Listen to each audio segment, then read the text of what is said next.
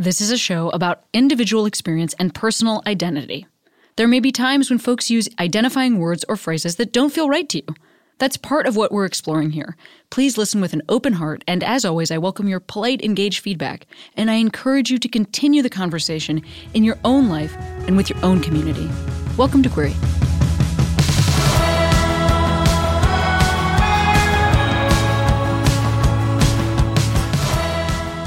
Hey, Queeros, Cami here. Well, today on the podcast, Brian Michael Smith, an awesome actor from 911 Lone Star and a bunch of other things. I love this chat. What a sweetheart. Also, you could see a picture of me. Well, no, it was in my. It was Brian and I. We we were at the Queer as Folk premiere together, but it was in my stories, and that's over now. So if you wait, maybe it's still in my Instagram. Okay, shh, that's me to me. Now listen. I am going to be in Los Angeles July 13th, Nashville August 14th, Denver August 21st, Burlington, Vermont September 8th through 10th, Boston September 11th, and then on sale soon. Those tickets are on sale now. On sale soon, New York August 11th through 13th, Austin August 20th. Do you want to come see me in LA or Nashville, Denver, Burlington, Vermont, Boston, New York, or Austin? Please, please come. Please come see me. Okay, enjoy the episode. Oh, CameronEsposito.com. That's where you get the tickets. Bye bye. I've been feeling wrong, but I'm still holding on, darling. I know, I know, I know it's careless. Hi. Hello. Hi. Cool. Well, let's get right into it. I always have guests introduce themselves. Will you introduce yourself? Yeah, sure. Hi, I'm uh, Brian Michael Smith. I'm an actor. I'm living here in Los Angeles. If you want to see me, you can check out 911 Lone Star. It's um, streaming on Hulu now or the Fox Now app. And um, yeah, here I am hanging out with Esposito and Co. I've, I, I'm a full. I'm a full. I am actually a full company. That's a great point. Yes. Um.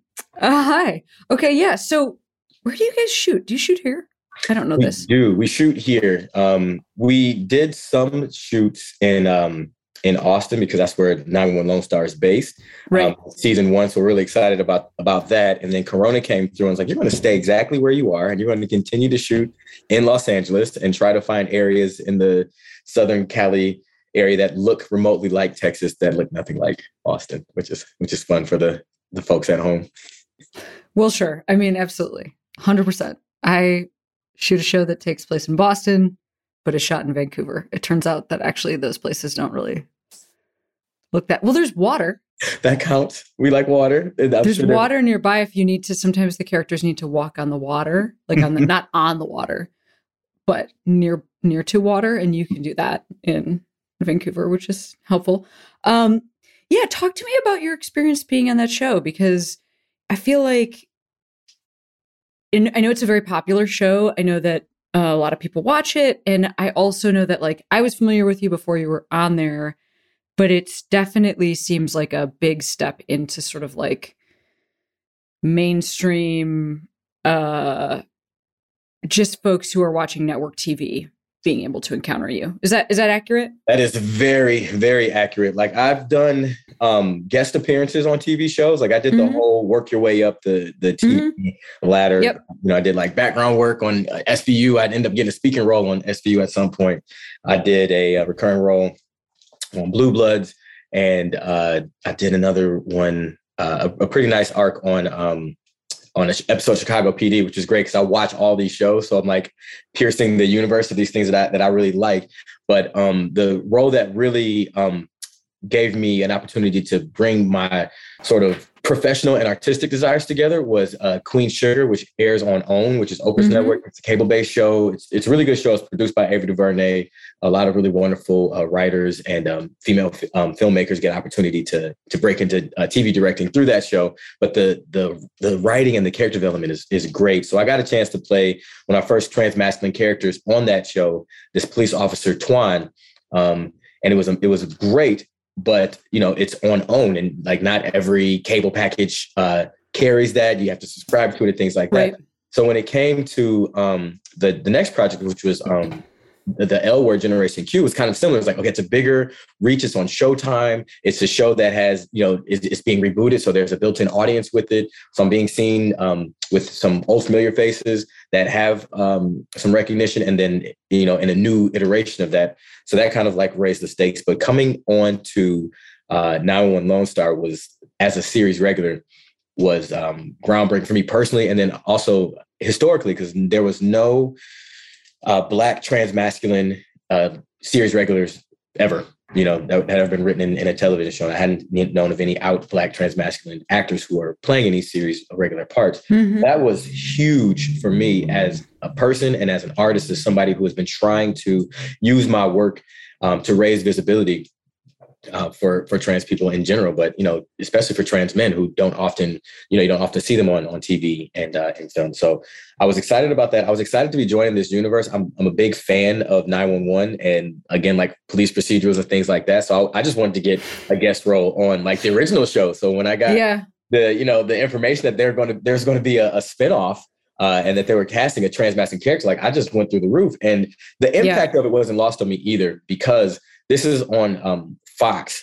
And you know, millions of people watch Fox. It goes into the homes of people in middle America who don't choose to subscribe to OWN or who don't necessarily choose to subscribe to Showtime. Right. Who, yeah. Uh, you know, who don't necessarily encounter or don't know that they're encountering trans people or trans representation. Um, right without a choice you know so here here here it is you know i'm just kind of in the homes of millions of people who may not know that they actually know trans people so i was right. really excited about that and excited to bring um, an authentic representation for me into into that role and to also be playing a hero you know so not right. only am I, but like this one of the most revered professions and like people that are elevated in our society are firefighters. And so to be playing a person like that, being broadcast into the homes of people who, you know, may not necessarily know that they interact, you know, have interacted with trans people was like huge for me. Huge. Yeah, it's it's a huge deal. I mean, it's it's it's a massive deal. And also, you know, um, I think it's also one of those shows. I'm not totally aware of demographics, but I would imagine that like it's um that own is like mostly women mm-hmm. and um that you know I, know I for sure know that the L word is like mostly queer folks um and so it's also i think hitting like a demographic that's probably i don't know i don't know who watches police procedurals besides me mm-hmm. like i know i do but i feel like do dudes watch that i feel like yeah. dudes watch that i yeah, feel like that's like that's where they go because it's like yeah where you get to see you know some of the most traditional masculine ty- archetypes are totally yeah. shows. You know, the hard-nosed, grizzled uh, veteran detective, the up-and-coming, ambitious, you know, uh, police right. officer. You know, we got all these firefighter shows. Everybody, um, you know, these are the the heroes. You know, that outside of the superhero mythology that we're all into right now in the cinema, mm-hmm. like when it comes to in your home, most of the heroes that we're watching are first responders. You mm-hmm. know, um, so there's a lot of um, males who who are you know that are part of our demographic who watch this show, and you know older skewing males as well. Also, here's a follow up question: Why do you play first responders? Like, what is it about you that? And then also, or like on the L word, you were like, you're like a you're like a business type person. Like, it, yeah. there's like clearly you have like a gravitas going on with you, or like a managing the scene thing going do you know why that is? Like what is that about you that it's a little bit my fault because i was trying to be strategic very early on in my career and i was uh, working i was in new york and i'm doing um, background background work uh, to like a learn how to be on a set just kind of you know get some get some credit get some on-set experience. And one of the guys who was working on one of these shows with me uh, had a police uniform. He was you know kind of gathering the chicks around. He's like listen listen they're always going, do you want to work? If you want to, you know, get background work, you know, uh, often, which is a great alternative to cater waitering or all the other sort of survival jobs you have to do, they always need cops because they're always filming police type shows in in New York. And I was like, oh, that's true. And he's like, so if you, you know, have a SAG card, you can go to such and such place and you can, you know, get your own uniform. They'll pay you the bump. So, you know, you can do that. And then on top of that, my yeah, God. Yes. Yeah, so on top of like just being able to Oh my God. Okay. Work, right. I got okay. Then I'm like, okay, the show I really want to be on is is like Orange is the New Black or Law and Order. Okay, the series regulars on those, um, especially for Law and Order, you know, or no, especially for Orange is the New Black, the series, the male series regulars were the security guards. That's right. Yeah. So I'm like, all right. So I, I, I was like, let me get my police uniform. Let me get some practice being a cop, get it in my body. Cause whenever you have that uniform on, people will respond to you like you were a cop. So I got a chance to practice being different types of cops while being like paid, you know, for like 14 hours on my feet. And I also have this experience. I know what it's like to walk a beat. It's like I did background work for 14 hours, but I know what it's like to, you know, so I felt like I had that kind of in my body. Then I had pictures of myself in uniform. So I went to the casting office that was Oh my god, what is wrong with me? I didn't even think about that. You're this makes so much sense, right? So you have you took photos in this uniform. Yep. It's like they don't have to do the there's no imagination required. No, You're No. showing up, Yeah. you look like the person. exactly. And Good then, and, and it was funny. I went for um, Orange is New Black, but the, Jen Euston's office was also casting girls. And so they cast me in one of my first speaking roles as a police officer in girls. I got to do this scene where uh, Jessa um, was uh, walking with uh, with uh, with Adam, and uh, she went to ha- use the bathroom in the street, and I roll up on her and you know arrest her, and then you know she makes a scene and whatnot. But that was one of my first like roles. Oh my God. reel. And then once they kind of see you in that, they're like they'll bring you back for other things. So I played a cop a couple of times. Um, and then uh, I got a chance to play an EMT on an episode of Homeland in like a hostage situation, which was cool. And then I got a chance to play a firefighter on uh, the Detour um, a couple of years before I got a chance to play a firefighter here. So I was like I, I hit the first responder trifecta. Got it. Okay, I see what you're saying. Wait, here's a wait, hang on a second. What first of all, I guess I gotta I mean I'd love to be a I don't think I'm I'd love to be a firefighter on Yeah. TV. I gotta get the I guess I gotta get a uniform. Get a uniform. Just get some Yeah. suspenders, you know what I mean? You get some, some pride suspenders and just, you know, get you some, some big pants and take a picture. Oh my god. Okay, great. Okay. Well, first of all, wild. Also, I mean, I can just borrow yours, right? I'll just Yeah. come over to your house and I can just borrow your. I still have I have my, I Firefighter have a couple uniforms. of firefighter t-shirts and uh, I, I rock these hats from High, High, Hollywood Fire Authority. They're really cool. Okay. And uh, I think I still have my cop uniform somewhere in the closet.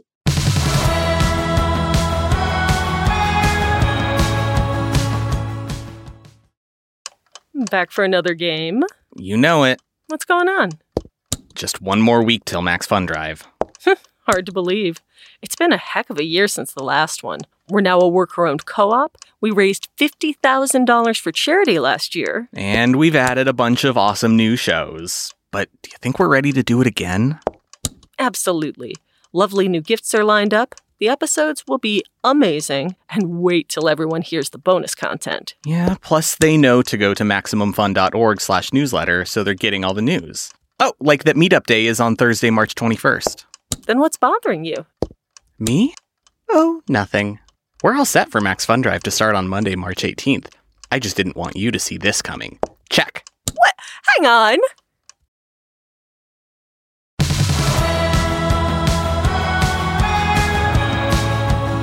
But so obviously, it's like complicated for you to play. I, this is not true for a firefighter, I think, the same way, but like it's obviously complicated for you to play a police officer because of a zillion reasons that are like now it's more complicated, but you were always a trans, you were always a black trans dude Yeah. that was, that was playing these roles. And so Mhm. this has always been complicated. And I, I'm just curious about like what that experience is like.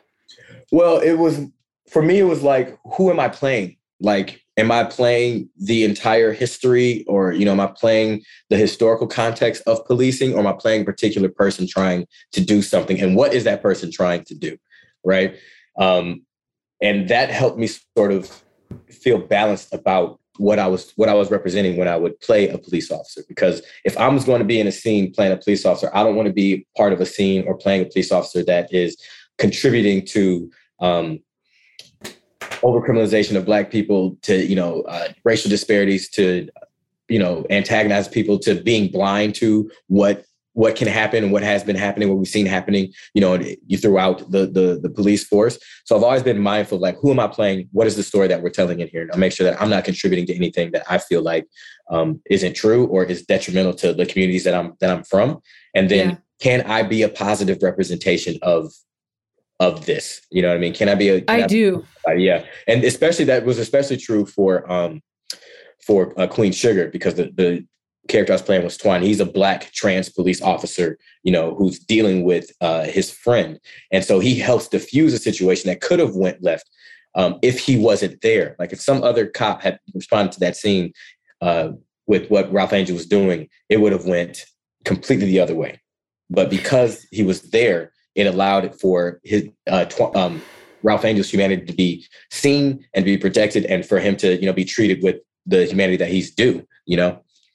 Yeah, I hear you. I mean, it's again, it's like that thing of like what because that because it can also give folks a like false sense of security when Mhm. when we um show the police are as being like I think about I think about this all the time with SVU because I have long been a viewer Mhm. oh my god someday please i hope to be on svu but i've long been a viewer like i've been a viewer forever and i'm a survivor of sexual assault and i think and many almost everybody i know who like loves that show is a survivor because i think it's a show that like i don't know mariska hargitay but she seems to walk the talk that's number one she Right. seems to walk the talk and has been for a while so that's number one so you so it's like okay i can a little bit relax in that Mhm. and then two, it is like the feeling of watching justice play out as you would want it Exactly. is is healing Mhm. and affirming. Mhm. Then there's the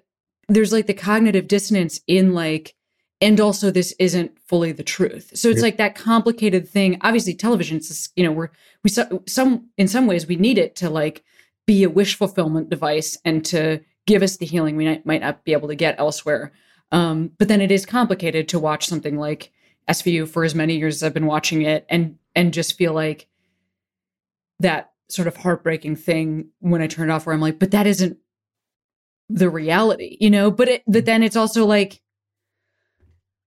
is there an Olivia Benson out there? I don't know. Anyway, these are But some of the thoughts I I have. feel the same way because I'm a long, long time um, watcher of SVU, and what's interesting is that because all of it is available on Hulu, sometimes I'm actually ba- I went back now I'm watching it again, totally. and I'm in like season four, and you can see the evolution because That's right. how they were responding to people and how they were navigating Yes. things in like 2002 is night and day to what they're showing as, as happening in like 2022 That's and right. I, and I feel like I'm glad that we get to have this like possibility model. Like that's how I watch it now as like this is a possibility model. I know this is not what it is always like, but I know a lot of people are watching this, in, you know, police officers included, who will watch this and, and, and go like, oh, that's why you should talk to victims like this and not just drill them and ask them questions about what they were wearing. And that can come off as victim blaming. And this is why a victim story might change. And like,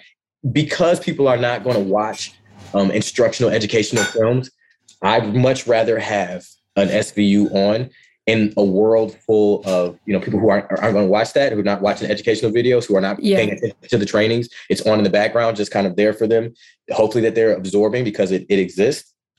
But then there's all these other shows that are doing that are showing the other side of of what's going on. It, I, I feel like there's there's a bit of balance in, in representation with police, and that there's only one SVU, and then everything else is kind of doing all the other things.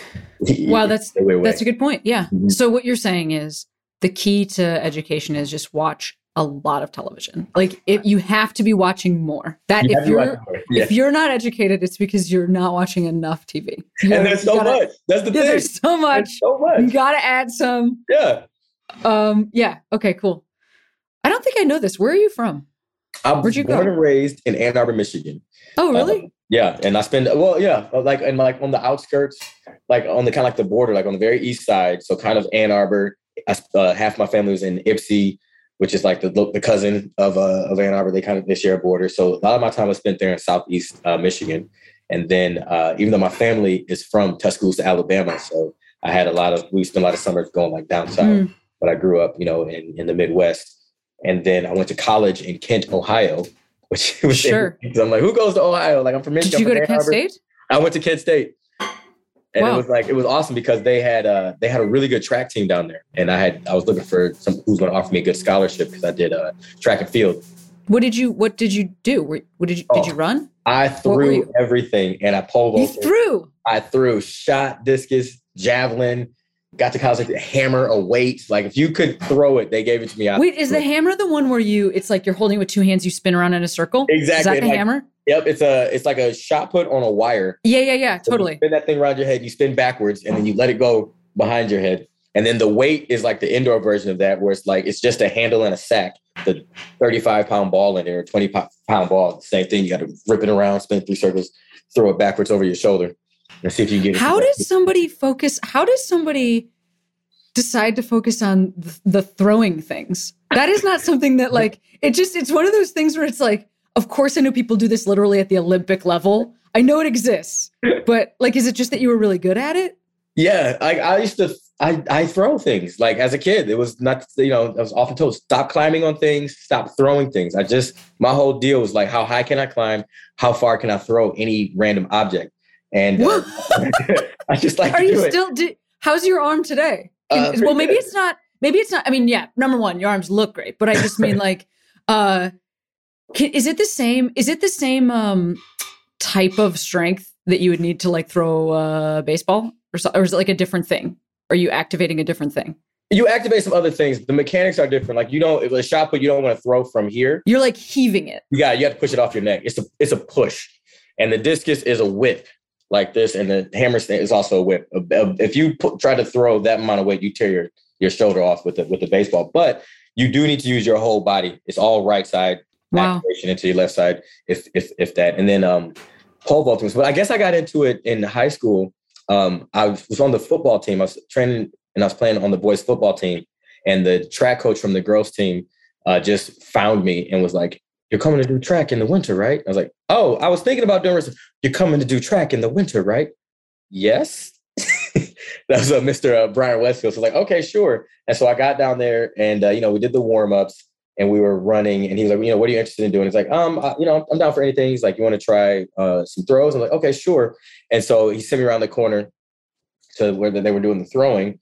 And uh, the the coach over there, Crystal Westfield, gave me a, a shot put, and she basically said the same thing I just said right now. I was like, you know, don't throw like a baseball softball. Keep it in your neck, and just kind of stand here. Don't and don't step over this line, and just and throw it, you know, like this. And I was like, like this. And she was like, yeah. And I, I threw it, and everybody just was like, what the? Just stopped. And it was like, you know, there's like moments in like a high school movie, like the record scratches, music stuff, and everybody just kind of like stops.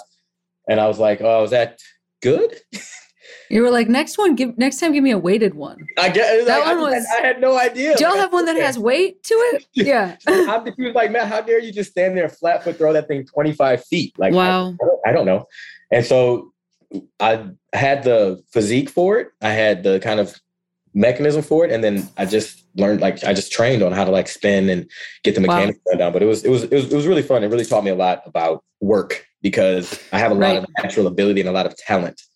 But if you really want to win something or if you want to stay, you know, being able to do something, you have to combine the work and the training with that. You know? So you were a student athlete in college? Mhm. Yeah, I mean that is that. Yes, that is a wild thing. Yeah. that we was- like even allow people to do that. Like it's like beyond just like, oh god, that is that's wild. That is like so much. Yeah, Hmm. Just being a student athlete. Yeah, I think so because I think a lot of people get to college and are. I mean, there are certainly people who also work during college. Mhm. You know, and that so that's a thing that I think is hard. But I think the um adding like the training and the competition that it's a whole other job but it also involves like physical exhaustion Oh, yeah. and then that you're supposed to be maintaining classes at the same level that other students are it just seems like it seems really really challenging It is. I mean, it's like the physical exhaustion and then the mental um, development you have to do to be a competitor at a different level. Because, like, you know, if you're like anybody else from your like, you know, it's not so great big town, you're probably like great in your town, and then you get to college, and it's like you are in the mix with these athletes who are better than you because they've they've mastered it a little bit more. So it's like going from, you know, I felt like I went back to kindergarten in some ways um, when it came down to to to learning. Like I changed my whole technique because I'm like something's not right here. I'm, I'm stronger than I've ever been, and I'm not throwing any further than than I was, you know, sophomore year or whatever in, in high school, or, or so felt. And so having to have the mental fortitude to like deal with that feeling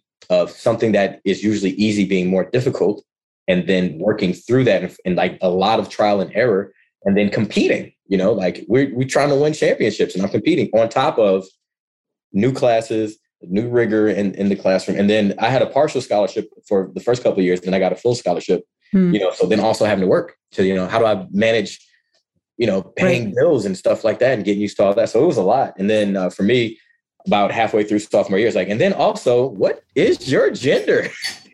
Right. oh, I mean, right. that. Heavens to Betsy. So wait, talk to me about what you were just saying. So this is an understanding that you have yourself starting in college. You were on a track scholarship. Would this have affected your ability to continue having that scholarship? No, like this new Yeah. knowledge about yourself? Well, not even just the knowledge. Um, it was more so what can I do about it? Because you know Mhm. this was fall of 2002, and I just kind of I had went through a period in late high school where I'm like, uh, I'm like I what I something I have I've always had this dissonance, and you know it's getting worse when I was in like middle school and high school, and like I, I kind of found some balance, but I'm like.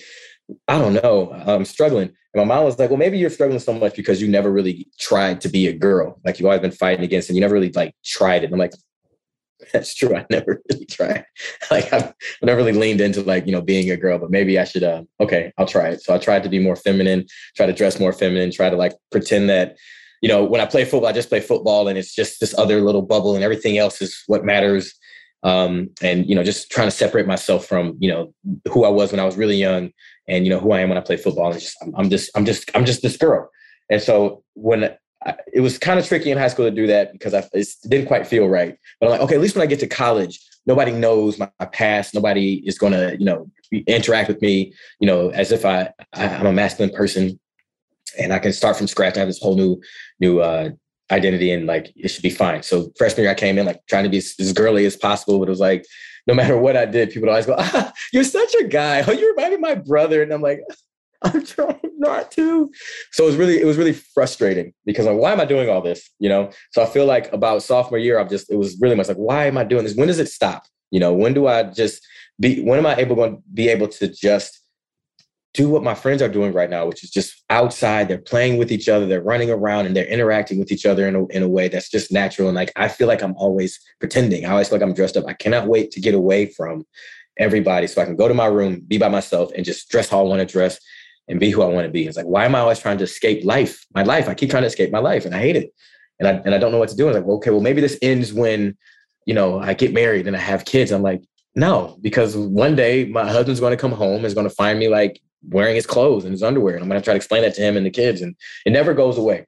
So I'm like, okay, well, maybe, you know, when I'm a woman, I was like, and it just really dawned on me at that moment. It's like, that's where I'm going. Like, I think I was 19 and it was like I had been spending all this time trying to be a girl. I never really imagined like womanhood and like being a woman. I tried to picture myself as like a 30 year old woman. I realized that's that's the inevitable, and it felt so foreign to me. You know, and like just I'm like how. And I just I I never felt lost like that before. I never felt like I never had a future. I didn't necessarily feel um like it was like a suicidal ideation, like I just want to leave the earth kind of feeling. But it's just like I what's going to happen to me? I don't I don't have a I don't that can't be my future, but I don't know what can be.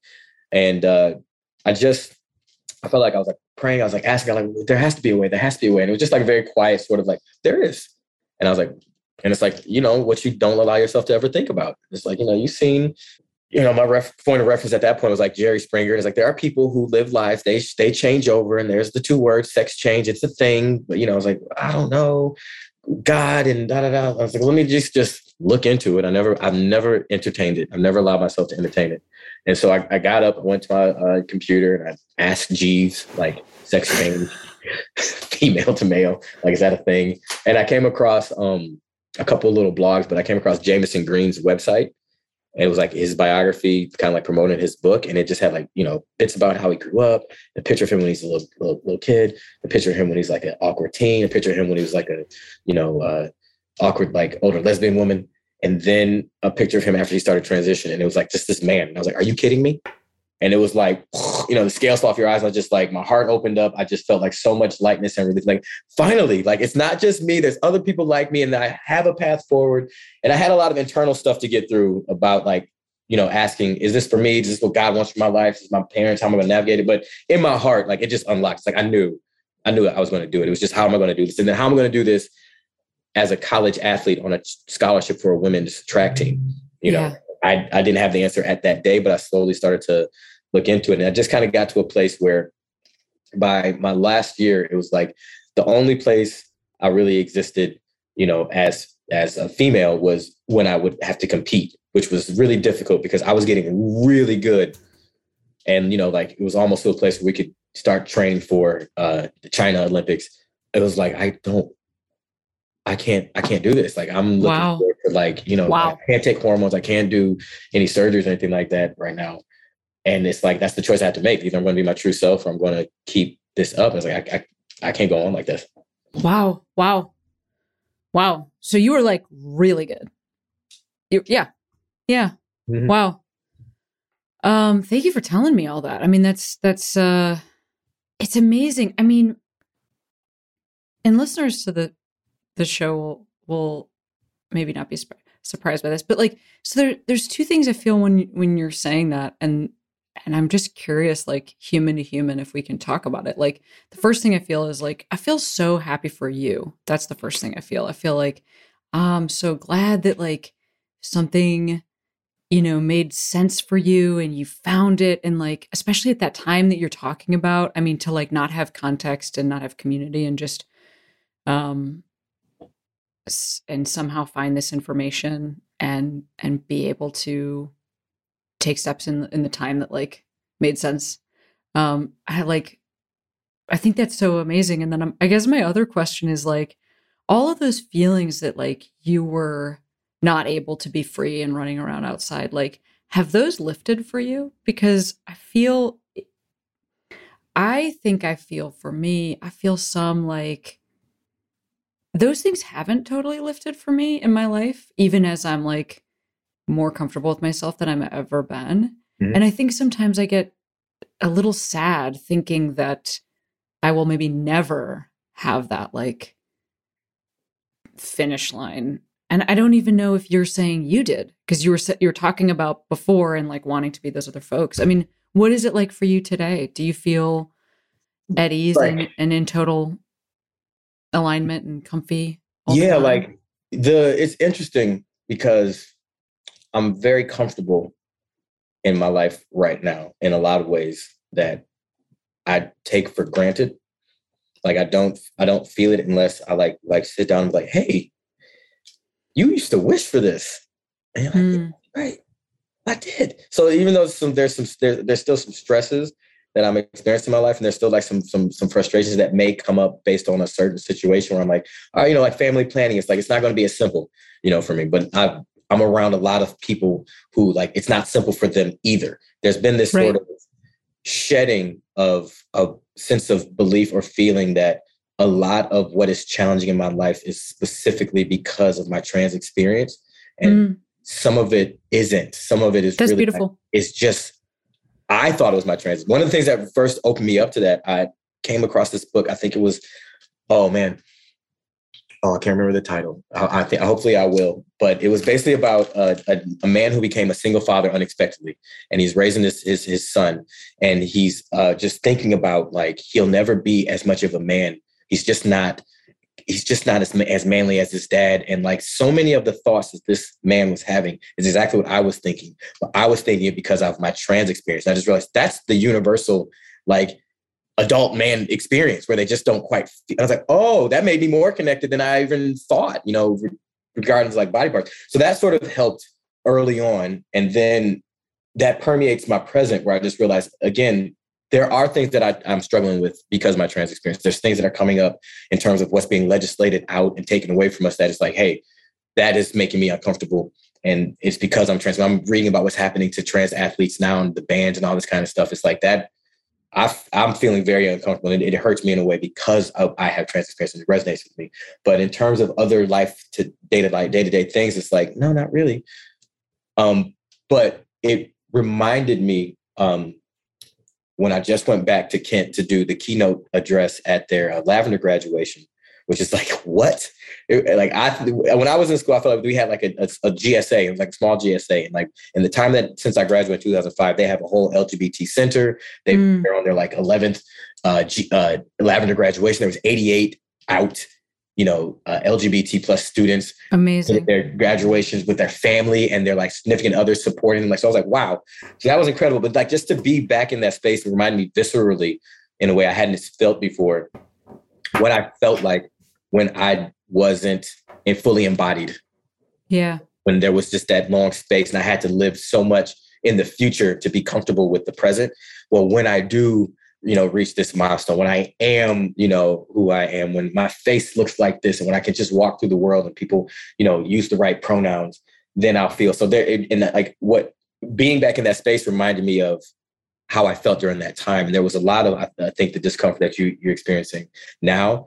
The, degree of it was a lot sharper during that period. And then when I got out of college and I went uh, back home, I still felt some, but the degree had lessened. And then when I was in New York, I felt some, but the degree had lessened. And then now it's like I, it's still there's still things things are going to Yeah. come up that just, but it's more situational as opposed to a constant.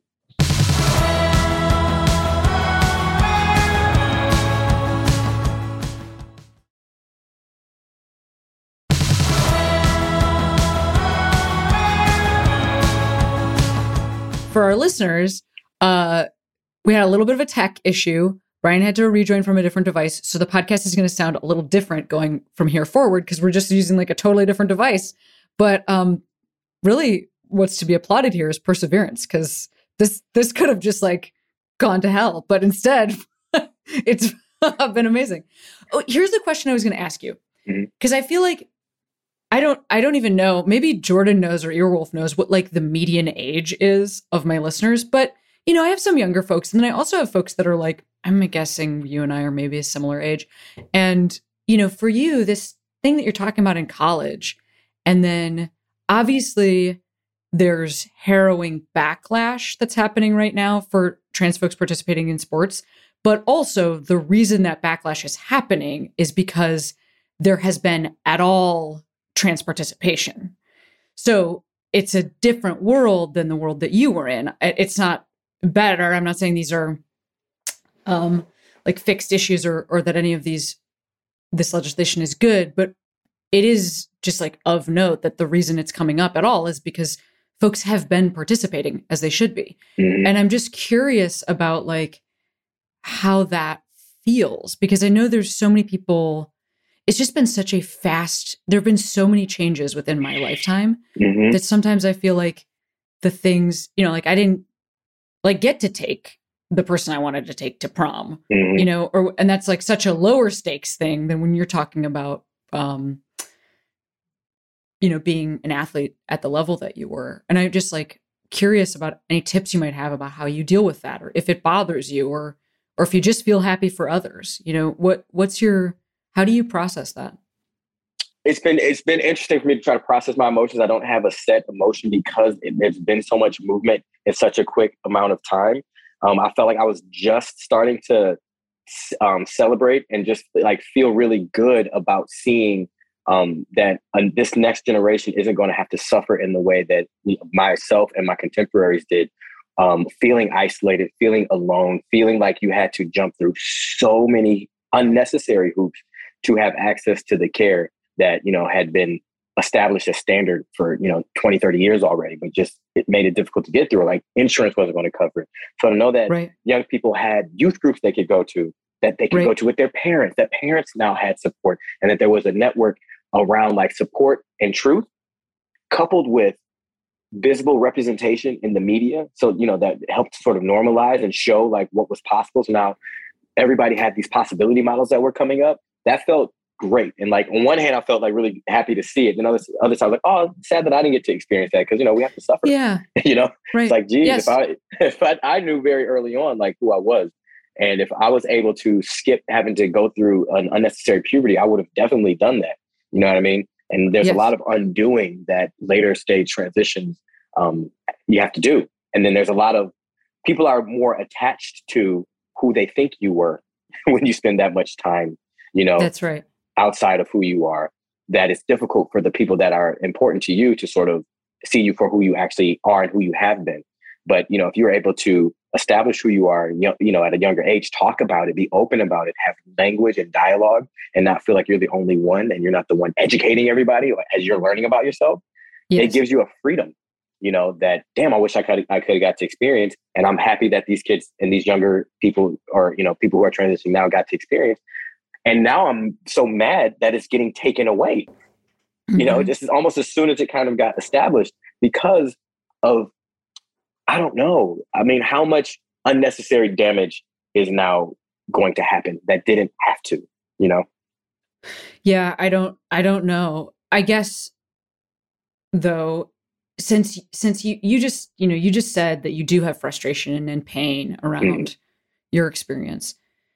And like obviously we wouldn't want this for a younger generation, but but how do you deal with that? Because maybe that's exactly what somebody might need to hear who is being put in a position that ev- even if it is like useless and unnecessary, you know, so was what happened to you. So you're you may have information more than anybody about like Yeah.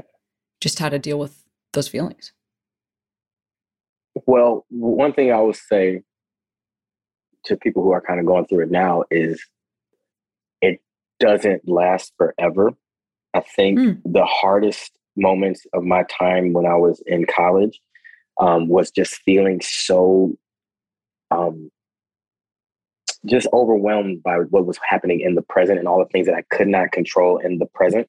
And, s- and I was so deadlocked on the future and like how much better things were going to be in this intangible future. So like there's a balance in like looking ahead, just knowing, hey, there is an ahead. And it's not what I'm feeling right now is not always going to be. Right. And I can change how I feel right now by changing what I'm focusing on. And that is what helped me navigate my way out of the difficult situations where I felt like I had the least amount of control. Is I was, I, was, I got to put my attention on what I do have control over at this moment Yeah. and it's it it, it allevi- it's almost instantaneous how much how alleviating that is. You know it's like Hmm. okay i cannot have top surgery right now. And one of the things i want to do after i have it is to just be able to swim because it's hot. Well i can swim right now. I can. There's nobody in the pool at my little complex or i can find this other thing and i'm just going to go swimming. It's not ideal. It's not the way i want it to be but if I just need to cool down right now and I just want to swim, let me just swim and just see see if that changes things. And I did, and it, it would help. You know, it would help me kind of realize like, okay, in the moment right now, I can control how I'm feeling based on what I'm doing. So let me change what I'm doing. And laying on my floor right now, being pissed about this insurance denial letter is not going to change how I feel. It's not even going to change the situation. So let me just change how I'm feeling right now by changing what I'm doing. I'm going to do something that does feel good, and then maybe once my emotions shift, some answer will come, some clarity will come. And usually that's what would happen. If I can get out of the emotional state by changing the action, something I control, the answers would come or patience would present itself so that I could wait for an answer to come. Oh, I love that. That's beautiful. Thank you. Okay, friend. Well, um, we're about to. I'm about to let you, you know, head back into your day and do the things you need to do. But I always ask everybody who's a guest on the show um, if they'd like to shout out a queero, which is a person, place, or thing that made you feel that you can be who you are today. Would Would you Would you like to shout out a queero? I'll say Kingston Faraday because he was the first black trans man actor that I seen on screen, um, playing an authentic, like it was it was himself. Like he wasn't playing anybody else. Was playing any other idea of like what he was like. He's a trans man. He's playing and he's telling this story. It's like a day in the life of this like trans guy in San Francisco. I was like, oh my god, yes, because there was a moment there when I thought like I was never going to be able to bring the two together. Either I'm going like I, like I had to sacrifice with. Uh, with athletics. Either I'm going to be, you know, who I truly am and give up athletics, or I'm going to, you know, do some version of athletics where I'm kind of, you know, curtailing myself. And this, I thought Mm. the same thing was going to apply to acting, where it's like either I'm going to be this this guy and I'm playing these roles that nobody knows about my past, and I'm trying to like cover and hide these things, and I only tell, you know, stories that have nothing to do with, you know, trans experience or whatever. And I was watched him, and I'm like, I can do both, and I want to do both. You know, maybe not all the time, maybe not every story, but like I do want to tell stories from my experience or from this experience because there there aren't any, and it would have made such a difference to me if I if I seen it when I was younger. Yeah, well, I can't wait to continue to watch everything that you do. And I think you are having that impact, which is really beautiful. Thanks so much you. for your time today and just enjoy. Enjoy the rest of this of this hot, hot LA day. Hey man, well, thank you so much for having me. I'm a, a big fan of yours, and I'm so glad I got a chance to like talk to you. I love the questions, and you know, I wish you the best as well. Yeah, thank you. Oh, what a sweetie.